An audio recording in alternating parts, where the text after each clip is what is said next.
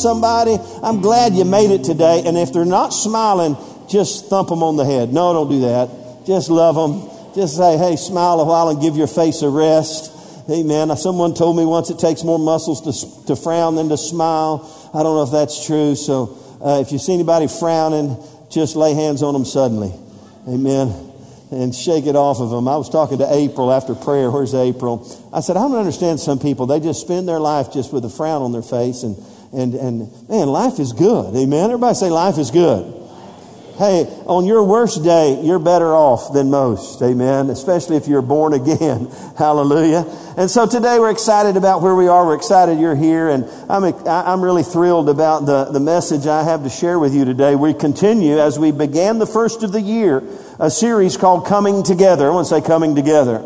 It's talking about the body of Christ coming together, finding where you fit in the family of God. And we've been endeavoring now for, this will be the seventh week, to, to ignite you, if you will, at a place of revelation in your heart about the power of, of plugging in and connecting with your relationship with God and His family. And I want to share more with you about that in a moment. But let me just say, uh, let me just pause and tell you about next week. Because I want you to be back next week. And I not only want you to be back next week, but I want you to fill up all these empty chairs with your friends and family. Because next week is Come Together Family Sunday. And the effort is that we bring friends and family that, that may not normally be, go to church anywhere. People uh, that need a real touch in your life, in their life. And let me just stop and ask. Do you know someone within driving distance of this church that, is, that does not go to church, that may or may not be a Christian, that you know needs the influence of the local church and the Spirit of God in their life? If you do, lift, lift your hand. Amen. All of us have those in our lives and, and in and around us. And so I want to encourage you. I want to implore you. In fact, last night we prayed for you that God would use you this week to make a big difference in someone's life. So as we move along in this message, you'll, you'll find some equipment and some insight about how God would have you do that. Uh, but next week is so important for you to be here with your entire family, with friends and loved ones. And I really believe by the power of, of God operating in me that their lives will be changed. I promise you something that if you'll get them here, the Spirit of God will touch their life. Now, we leave the, hey, they, they're people of choice, but I promise you that there's not a heart that's too hard for the Spirit of God to, to touch their life and make a difference in their life this next Sunday. Everyone say amen.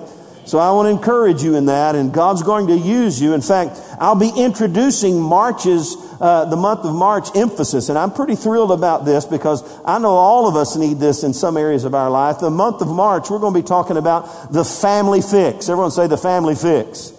Uh, I know some of you in your old life you had to have a fix, uh, but that's not what we're talking about.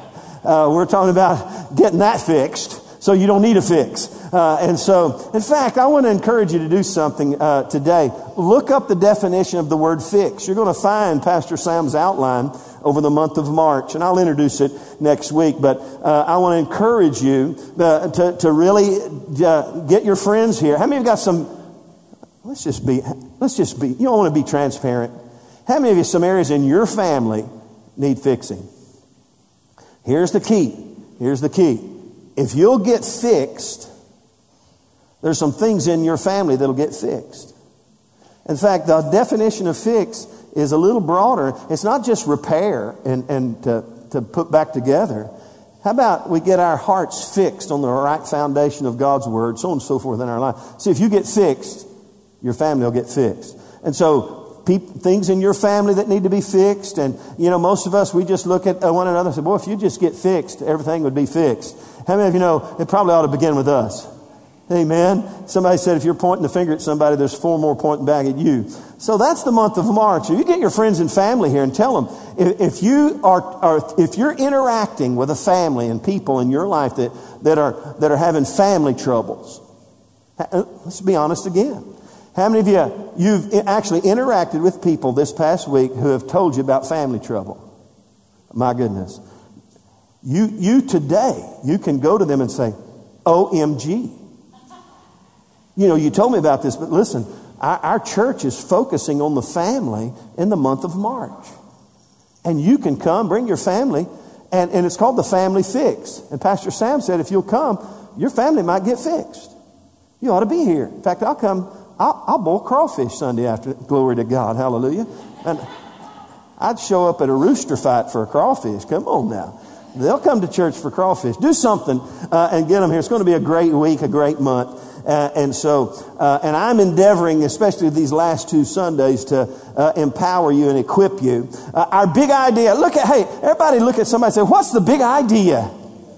What's the big idea? Well, I'll tell you that the big idea is this. This is what we've been endeavoring to get people to understand. Here it is. You are extremely important to God and His family, and God and His family should be extremely important to you. That's the big idea. Everybody says that's the big idea. This is what you and I need to understand. In fact, let's read it together. Let's read it out. Let's just really read it out loud. Are you ready? Here we go. You are extremely important to God and His family. And God and His family should be extremely important to you. Now let's make it personal. Do I and me. Here we go. I am extremely important to God and His family. And God and His family are extremely important to me. That's the big idea. Everybody say together is always better. You see, God looked down, and we're going to talk about this a little more Sunday. God looked down at Adam. He created Adam. He was a fine specimen. He looked down and he said, Man, it's just not good that he's alone. How many of you know loneliness is rampant in America?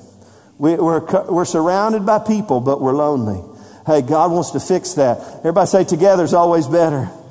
Our keynote verse has been Ephesians 2.19. I don't know if we can go back. I skipped it, but Ephesians 2.19. I love what the Living Bible says. You're members of God's very own family and you belong in God's household with every other Christian. That's the plan of God. It's never God's will for us not to be plugged in to a local church somewhere. I find people tell me this a lot. Pastor, we're just searching for where God would have us, but they never find. How many of you know God never not leads you into a local church?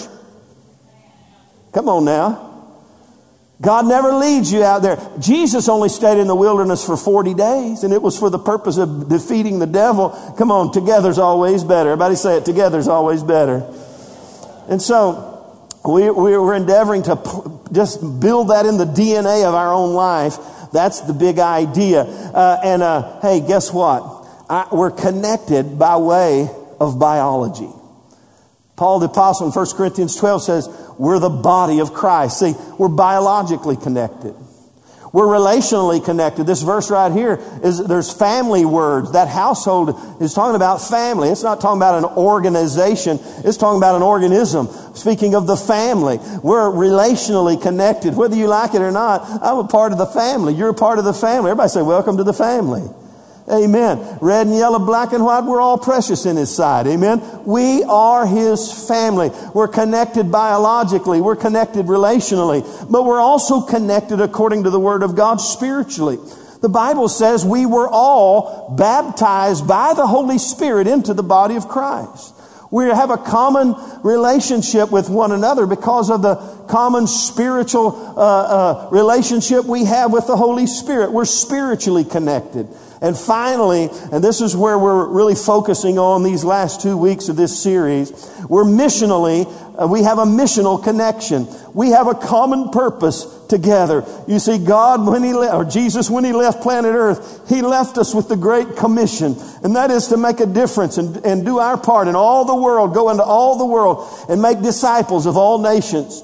You saw just a few moments ago our missionaries in China, great family, the Sayre family. They're making a huge difference in the lives of little orphan children that are throwaway babies. It's just a phenomenal thing to see. Uh, our friends in Africa. Hey, I'm going to Africa in September. I'd love for you to go with me. They've been making a huge difference all over. See, we have our hands extended through our friends and family, missionaries all over the world uh, who are making a big difference. We are missionally connected and we have a relationship together because of not just what the Spirit of God has done within us, but what the Spirit of God desired to do through us.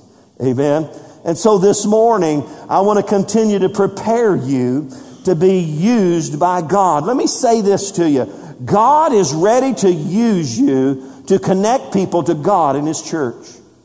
God is ready to use you today, this week, to connect people to God in His church. He's ready to do that. My question is, are you ready? Amen. Are you ready? You see, God wants us to know that He's going to give us opportunities. In fact, this week, everybody say, when opportunity knocks. When opportunity knocks, God, he, hey, He wants you to be ready to be used by Him. He's ready to use you. Are you ready to be used? Look at your neighbor and say, Are you ready to be used by God this week? Ask him, Are you ready to be used by God this week? Man, I want to tell you, God wants to use you. In fact, He's making plans right now. We prayed for you last night, didn't we? How many, how, all the people there at prayer last night say amen. We prayed for you last night, and we prayed that this week divine opportunities would be made manifest in your life. And the opportunity of God would begin to show itself in your midst. And you would go and you would be just like Gomer Pyle. You would say, Shazam, there it is. Right? I'm right in the middle of a divine opportunity for God to use me. So this morning, I want to help you be ready this week. We've got to be ready. Everyone say be ready. We've got to be ready. In fact, the King James word, man, let me tell you something. You don't have to be too sharp to be a preacher. You just look up words in the Greek and look up words in the, in the, in the Webster's dictionary and you get all kinds of insight. This word ready right here is a powerful word in the New Testament. And it means it's a fitness term. I was with uh, Ryan and, and Trent last night in our prayer time, and uh, they, were, they had worked out before uh, they got here. And did y'all go work out this morning? You guys. Kay, Kay did too? They were pumping iron when y'all were crawling out of bed begging for coffee. They're endeavoring to be physically fit. Trent's got a long way to go.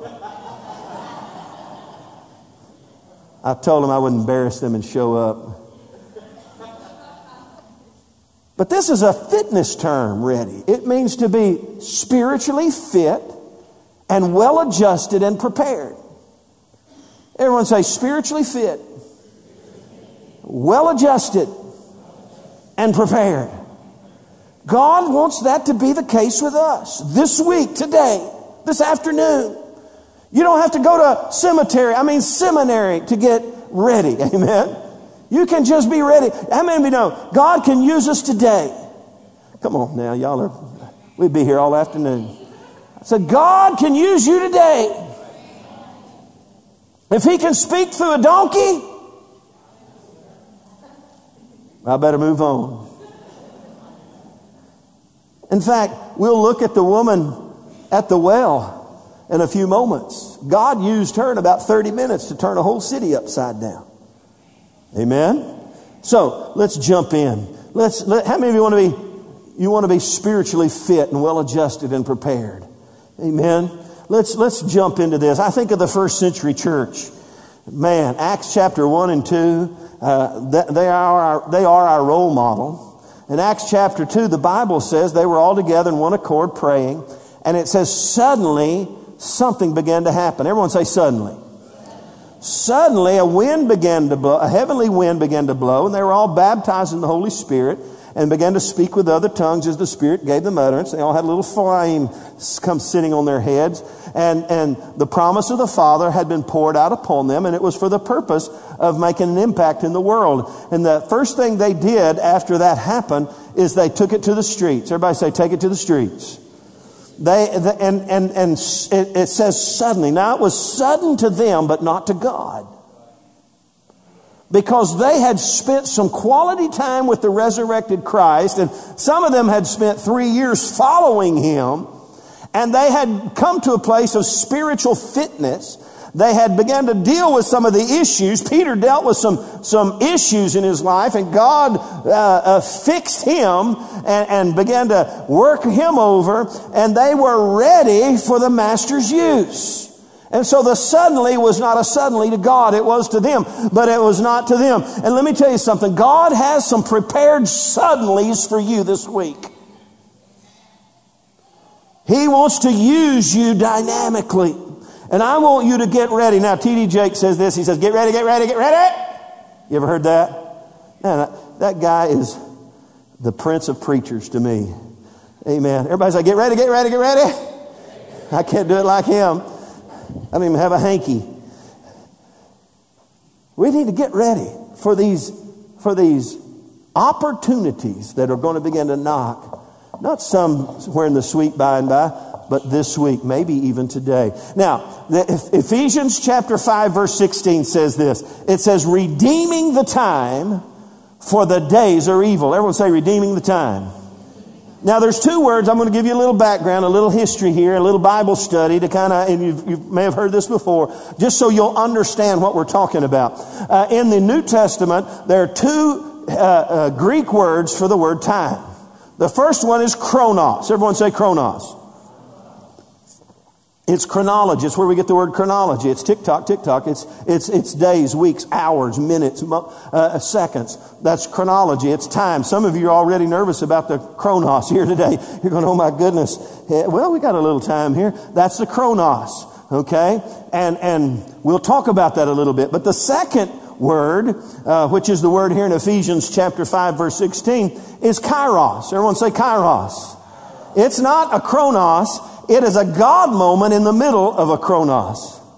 It's a moment where all of a sudden, a suddenly shows up, a divine opportunity is made manifest to you, and you are, you realize you're stepping into the middle of a God moment. Everyone say a God moment. How many of you ever stepped off into a God moment?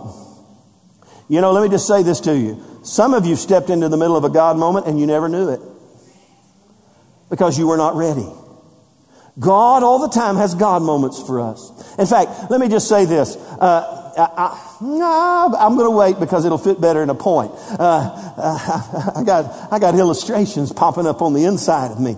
So here's what I want you to understand: God has kairos opportunities for us this week to be used by Him. And I'm going to share with you some important things to help you be able to be spiritually fit and well adjusted and prepared for these God moments when they come along. Not if they come along, when they come along. Everyone say when they come along. And so here we go. I'm going to give you three thoughts today. Are you ready? If you're ready, say I'm, I'm ready. We're talking about being ready. Everybody say get ready, get ready, get ready. We're going to be ready for a God moment. Here we go. The first thought that I want to show, you've got to be spiritually fit and well adjusted and then be ready to walk through the open doors of opportunity when they come. You've got to be ready to move through them. Everybody say you got to be ready to move. You got to be ready. You know, in fact, there were some people in Jesus' life when they came to Jesus and they wanted to follow him. And he said, well, uh, okay, just come follow me. And they said, no, no, no, I'm not ready right now. I've got some things I've got to do. I'm not ready. We've got to this week be ready to walk through the open doors of opportunity, the God moments that come our way. And, and let me tell you something. It will take your personal time. And here's what you and I need to understand. If you're going to experience a kairos moment, a God moment, you're going to have to spend some chronos moments. You can never have a kairos moment without expending your personal time. So many people are so, so wound up with their time, God couldn't break through if He tried. Because we're so wound up, get it? No. We're so wound up with all our time and our chronos, God can move in the middle of our, uh, of our plan. How many of you know, sometimes He wants to mess up your plan. And he wants to move in the middle of your chronos. Hey, if you're going to redeem the time, if you're going to be able to walk through these doors of opportunity, you're going to do so by paying a price of time. Are you with me? Say amen.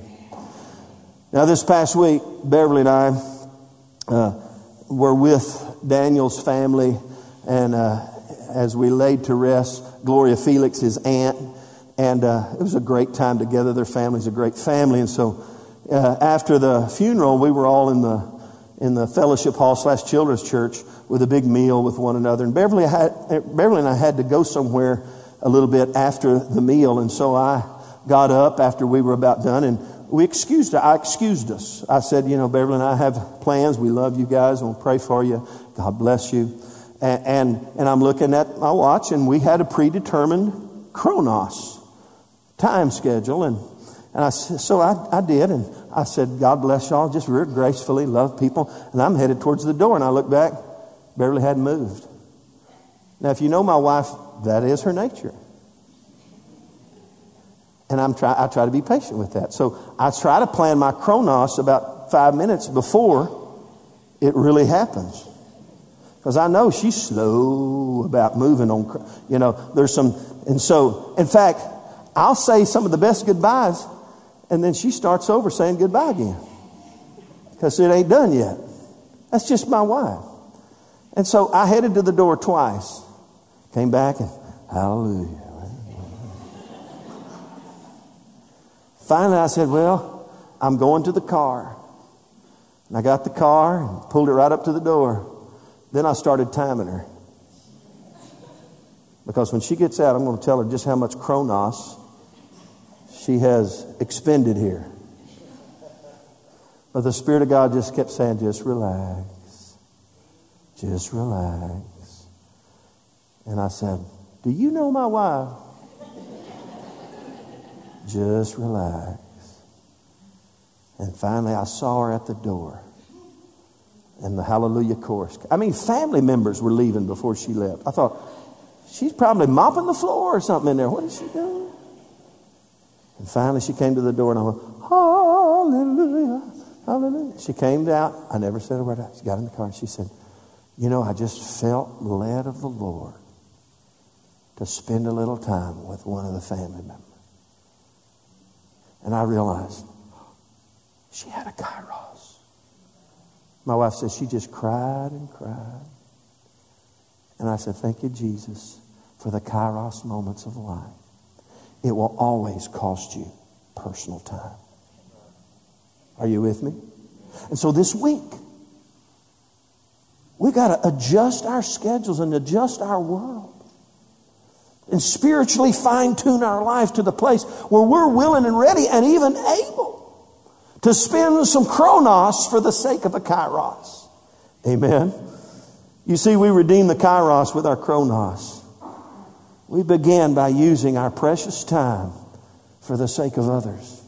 And so this week, if you want to be spiritually fit and well adjusted and, and, and at a place where God can use you, you got to be ready to walk through those open doors of opportunity, those kairos moments, and be ready to spend a little personal time that you would otherwise have for somebody else or something else. Everyone say, Amen.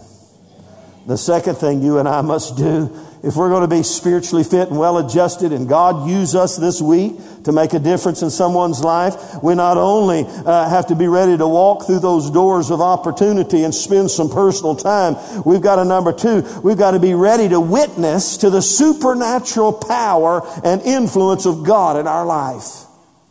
We've got to be ready to declare what God has done for us and how He has blessed us and, and, and touched our lives. Has, has anybody here been blessed by God? Has anybody here been touched by the power of Almighty God? Has anybody here's lives been radically transformed by the power of Almighty God? Listen, this week somebody needs to hear what we have to say about what God has done for us. That's our personal testimony. What God has done for you. See, it'll take you some personal time, but it'll, hey, it'll take you to share your personal testimony, your story, your testament about what God has done for you. Amen. Some people say, well, I just testify by my, the way I live. That's a part of it. But understand something. It's not just how we live. Uh, that's big. That's huge. In fact, if you don't live it, don't say it. It's huge, but it's how we live and how we, what we say and what we do. It takes chronos to experience a kairos and it takes our personal testimony. And we've got to be ready to witness to the supernatural intervention and power of God in our life. Listen, 1 Peter 3.15 says this. It says, be ready to give an answer for the hope that is within you. Everyone say, be ready to give an answer. Man, you know what that tells me? That your life will be such a light that people will start asking you questions. Your life will be such a testament and, and your world will be a testament that people will begin to ask you questions. And let me just say, if people aren't asking you, what's going on in your life? What, hey, what have you been smoking? Listen, something's wrong with your testimony or with the way you live. Are you, are you with me? And Peter said this, hey, be ready, be spiritually prepared, be well adjusted, spiritually fit, and prepared to give a reason for the hope that is within you. Listen, my friend, we got to be re- ready to share it. I, I, mentioned the woman at the well. You know the story about the woman at the well in John chapter 4. Uh, she, she was down there drinking water and the disciples had gone to get food. You know, most good disciples, they're really concerned about groceries. That's what the disciples are always worried about groceries. You get a big crowd, the disciples, we can't feed these folks. Worried about groceries. Most of us are that way too. Some of you are already thinking about lunch. Come on, anybody already had a discussion about lunch? Ryan Castile. We had a late, late supper last night and you already worried about lunch. Oh, you pumped iron this morning. I'm sorry. You're hungry. Okay. Most people, most good disciples are concerned about lunch. You know, that's kind of a side note. In school, I was pretty good in school. I read real good in recess and lunch. That's about all I did good. Recess was great and lunch. But most disciples are concerned about lunch, and that's the way it was. They're going to get lunch, and, Pete, and Jesus is there at the well, and, and, the woman comes to the well, and so he, he, he starts, he realizes this is a God moment. This is a divine opportunity.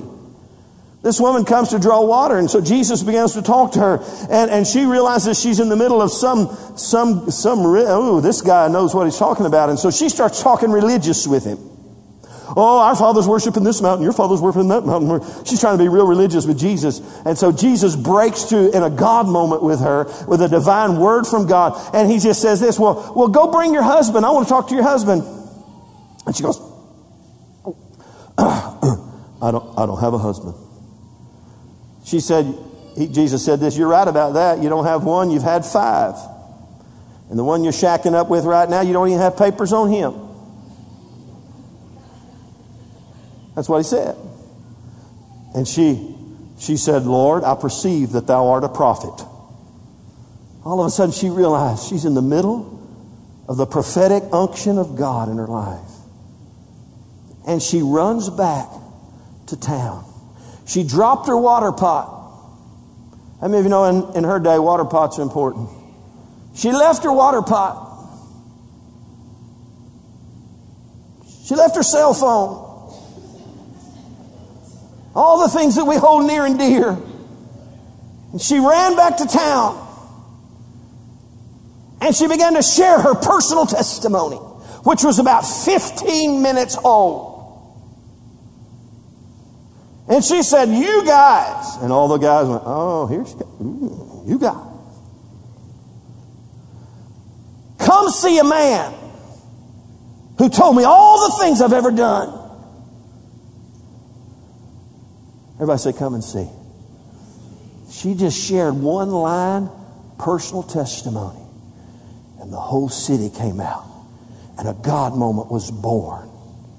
And Jesus ministered to the city because he gave up a little chronos and moved into a kairos and was sensitive spiritually to his moment. And that little woman took the word of the Lord and shared it with others, and a whole city got to hear the ministry of Jesus.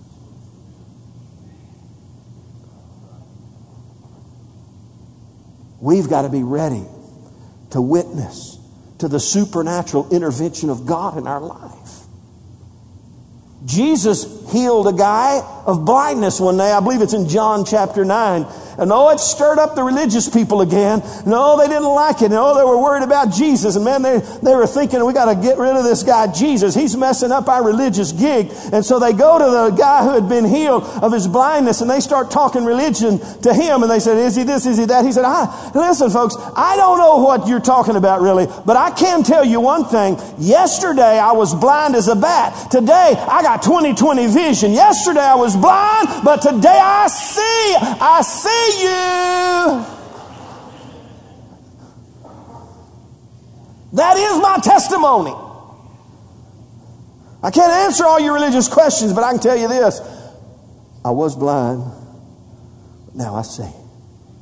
Listen, the whole world wants to talk religious with you when you start talking about relationship with Him. And you can say, listen, I didn't come to talk religion. I just want to tell you what Jesus has done for me. I was all hung up. Messed up, busted, battered, beat, and about to split hell wide open.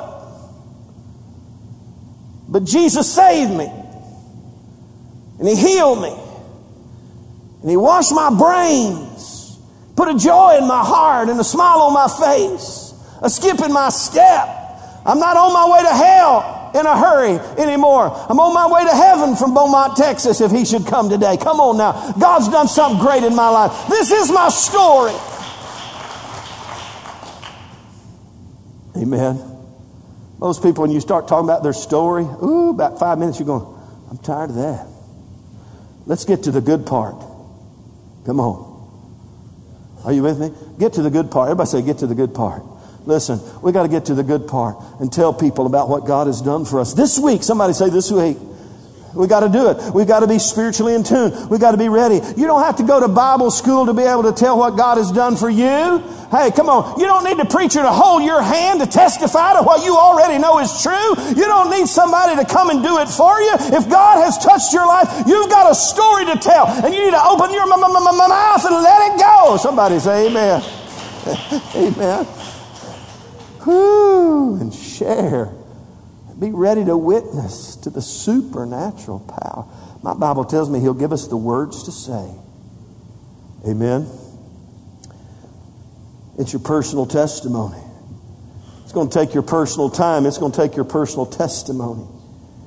It's going to take a life that is well lived and a story to tell what Christ has done and is doing in your life. Number three to be spiritually fit and well adjusted in this world and take advantage of the God moments that He will bring you this week.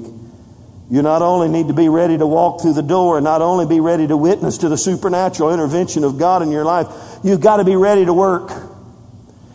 Everybody say, ready to work. You got to be ready to work the plan. Now, last week we talked about planning. You've got a part of our, our strategy in preparing was we're planning and we're strategizing and putting feet to our faith and, and, pl- and working a plan in our life for God to use us. You see, we don't just stumble into the God moments. We prepare ourselves and we plan and, and we, we don't, those who fail to plan, plan to fail. And so we talked about that. And we've got to be ready to work the plan. The problem with most people is they just plan to work but never work the plan. You ever met anybody like that? They, one of these days, I'm going to do this. I'm making all these plans. I got these plans. At some point, the plans have to come, have to become, move out of the planning stage into the action stage. And so this week, understand something. You and I have got to go to work with our planning and get busy about the Father's business. Somebody say amen. And let me tell you with it, this is what it's going to take. It's going to take your personal touch in people's life. You see, the first thing we talked about is your personal time. It's going to take time. But then it's going to take your, your personal story and your testimony. But number three, it's going to take your personal touch. You're going to have to get, you're going to have to smell like sheep a little bit. You're going to have to smell like the world just a little bit. Doesn't mean you become the world. You're in the world, but not of the world.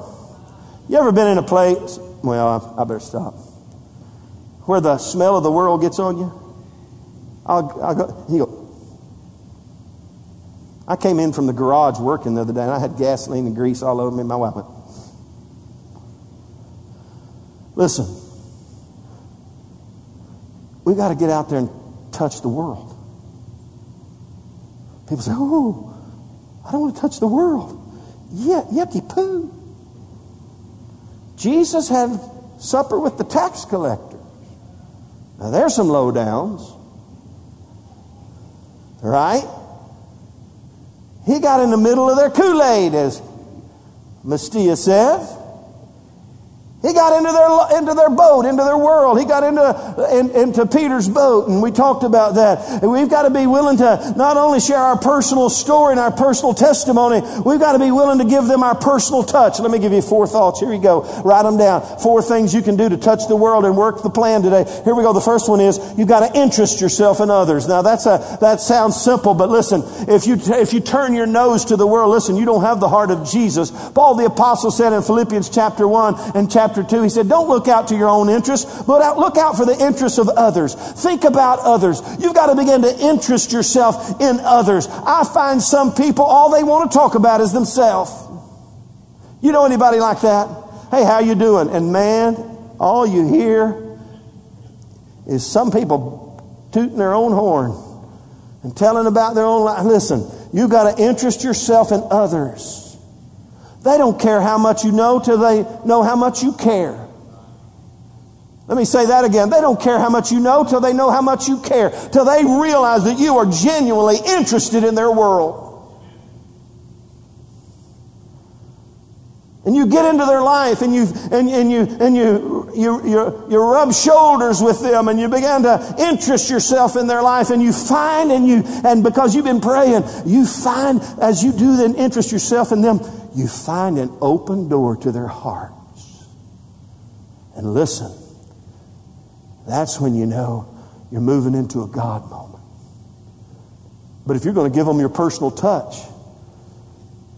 you've got to interest yourself in their life, in their world.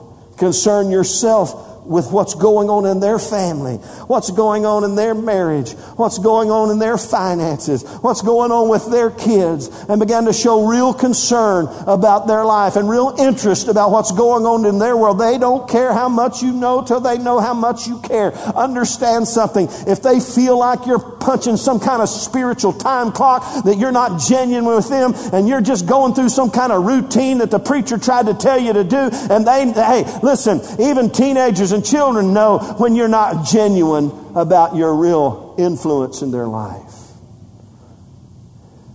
It takes a personal touch and interest in their life. And number two, it takes an investment. You interest yourself in them, and then you invest yourself in them.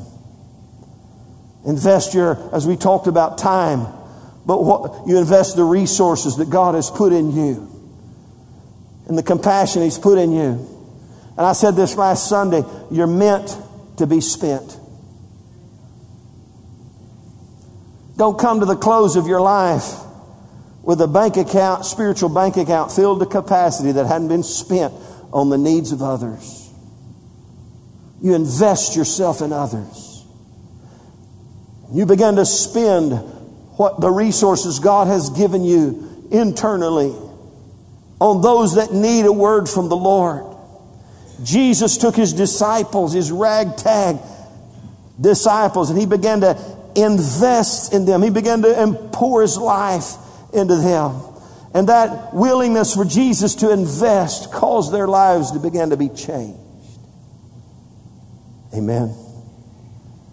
We interest ourselves in them when we get into their world, and then we begin to invest.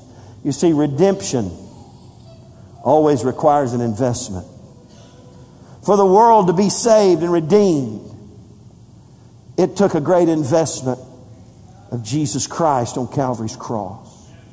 The principle is still true for us today. Even though he died, he was hung up for all our hangups. Listen, we still have the responsibility to pour our lives. You were meant to be spent. Tell somebody next to you, you were meant to be spent. Come on. You were meant to be spent.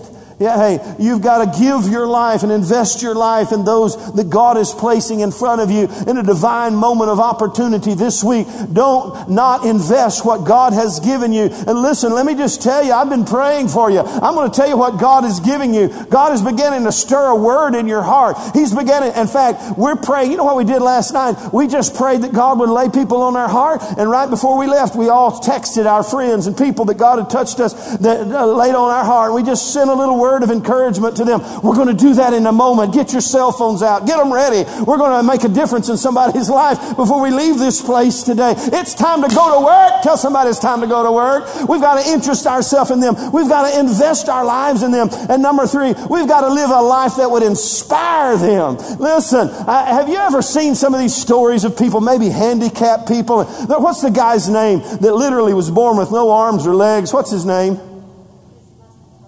Yeah, Vuljicic or something. He, just a great guy. I mean, pardon me, I'm not being critical. He's about this tall. He, he just, but you, you Google him. I can't remember. But what an inspiration he is. He loves Jesus. He preaches all over the world. Makes it, I saw a video of him. He swims. He does things you and I could, would never dream. And we're all, oh, I'm so inspired by his life. He's overcome such adversity in his life. We are so inspired. Let me just ask you, when's the last time somebody looked at your life and said, oh, I'm so inspired by what you're doing and how you're living your life. Getting quiet in here. Listen, our life ought to inspire people to be better. The way we live, the way we talk, ought to cause our work associates and the people around us to go, Ooh, I wish I had a life like him. Ooh. Listen, I'm telling you, we can make a difference by the life we live.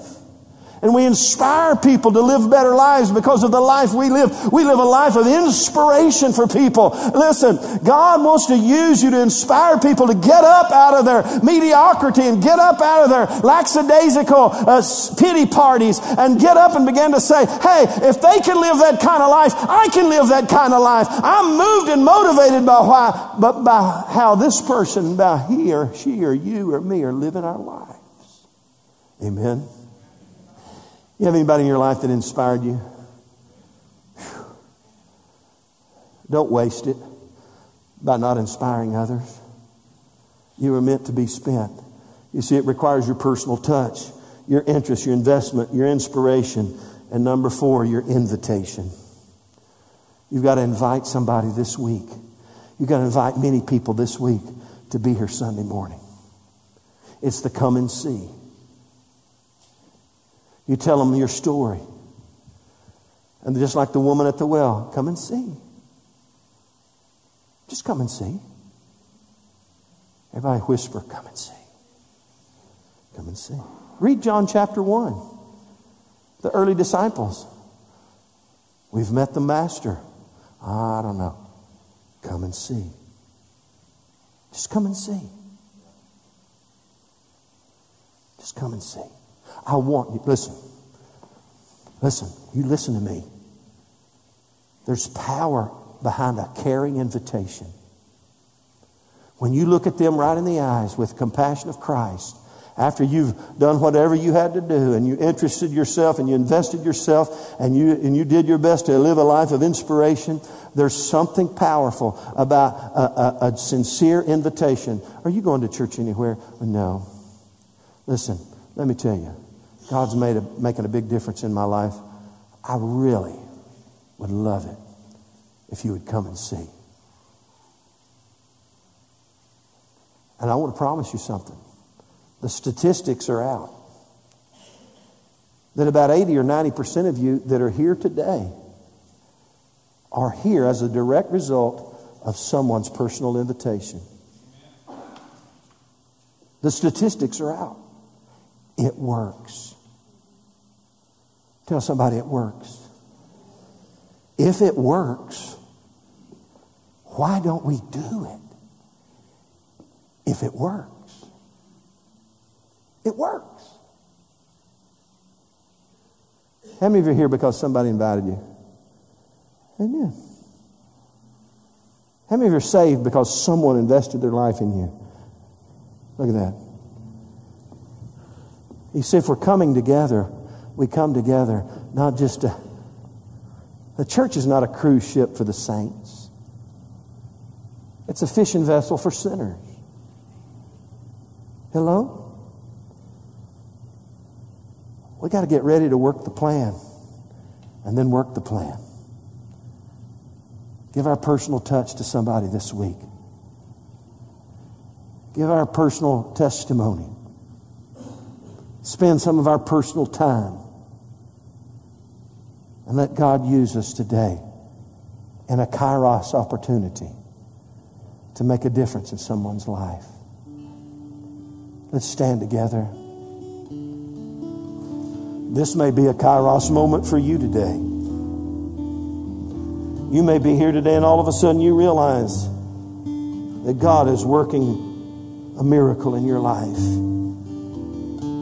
Listen, God's ready to use you. Are you ready to be used? I know some of you are. Glenn's about to go be used speaking to guys who need someone to tell them there's a hope and a future, even for them and their traumatic circumstances. But see, listen carefully. There are people all around you this week. They're not behind steel bars. They're just chained by the bars and the chains of sin and Satan, this world system. And they're looking for somebody who can share some personal time, share their personal testimony, give a personal touch. Let's bow our heads. We're going to pray that God would use us. And now, we're going to also pray that God would lay somebody on our hearts. We're going to do something I've never done before. We're going to let it begin today. Father, today, lay people on our hearts. Begin to use our lives to make a difference in someone's world this week. Maybe many people's world. Lord, I pray you would prepare us this morning for this afternoon and for Monday and morning and Monday evening and Tuesday morning and all through this week to lead us to this point next Sunday where right here in this altar, many people who we made an impact in their life will respond to you because of the ministry of your Spirit in their life because of the investment, because of the invitation, because of the life of inspiration that they witness this week through each of us. Now speak to us, someone, right now, Lord, that we know needs to be here Sunday. And Lord, lay them on our hearts. In Jesus' name. And everybody said, Amen. You know what? It's 11:55. We are not done. I'm going to ask you to be seated. I'm going to take every moment. Everybody get your cell phone out. You can turn it on. In church.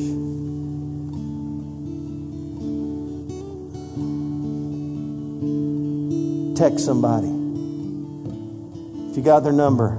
You don't have to, hey, let me just tell you something. Tell them this. I just got out of church. In fact, I just got a text. Matt? Matt texted me, said, I'm praying for you. Text somebody and say, man, just getting out of church. God laid you on my heart. I want you to know I'm praying for you today. Whew. Tell somebody that. I want to do it.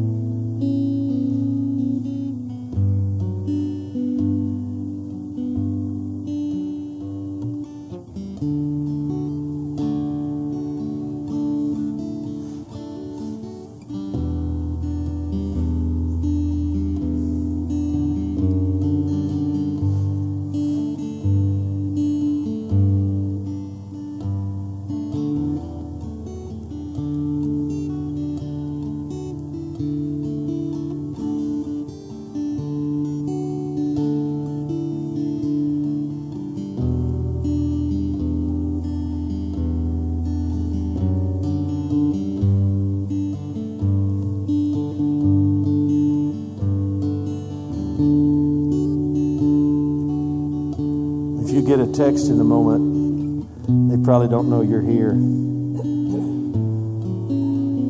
Now, you know what I'm going to do? I'm going to copy and paste it and send it to somebody else.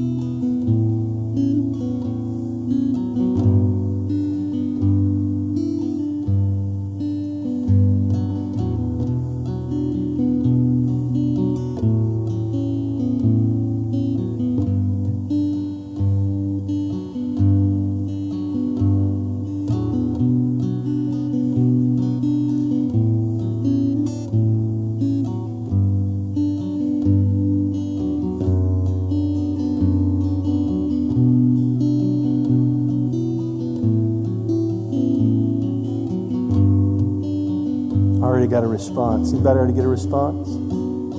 I got a response from one. Thanks, Pastor. All is well. Send Bebo my love. You see, it doesn't take much to get a your influence started in someone's life. There are people all over this room who are touching people right now. And right now, the Holy Spirit's touching people's life because of a simple beginning, getting into the middle of their world, and loving them and caring for them today. Amen. Father, we pray for these who you're laying on our heart. Lord, I just pray you'd help them, Lord, and give us others, Lord, this week. Help us bump into strangers. See God opportunities open up before us.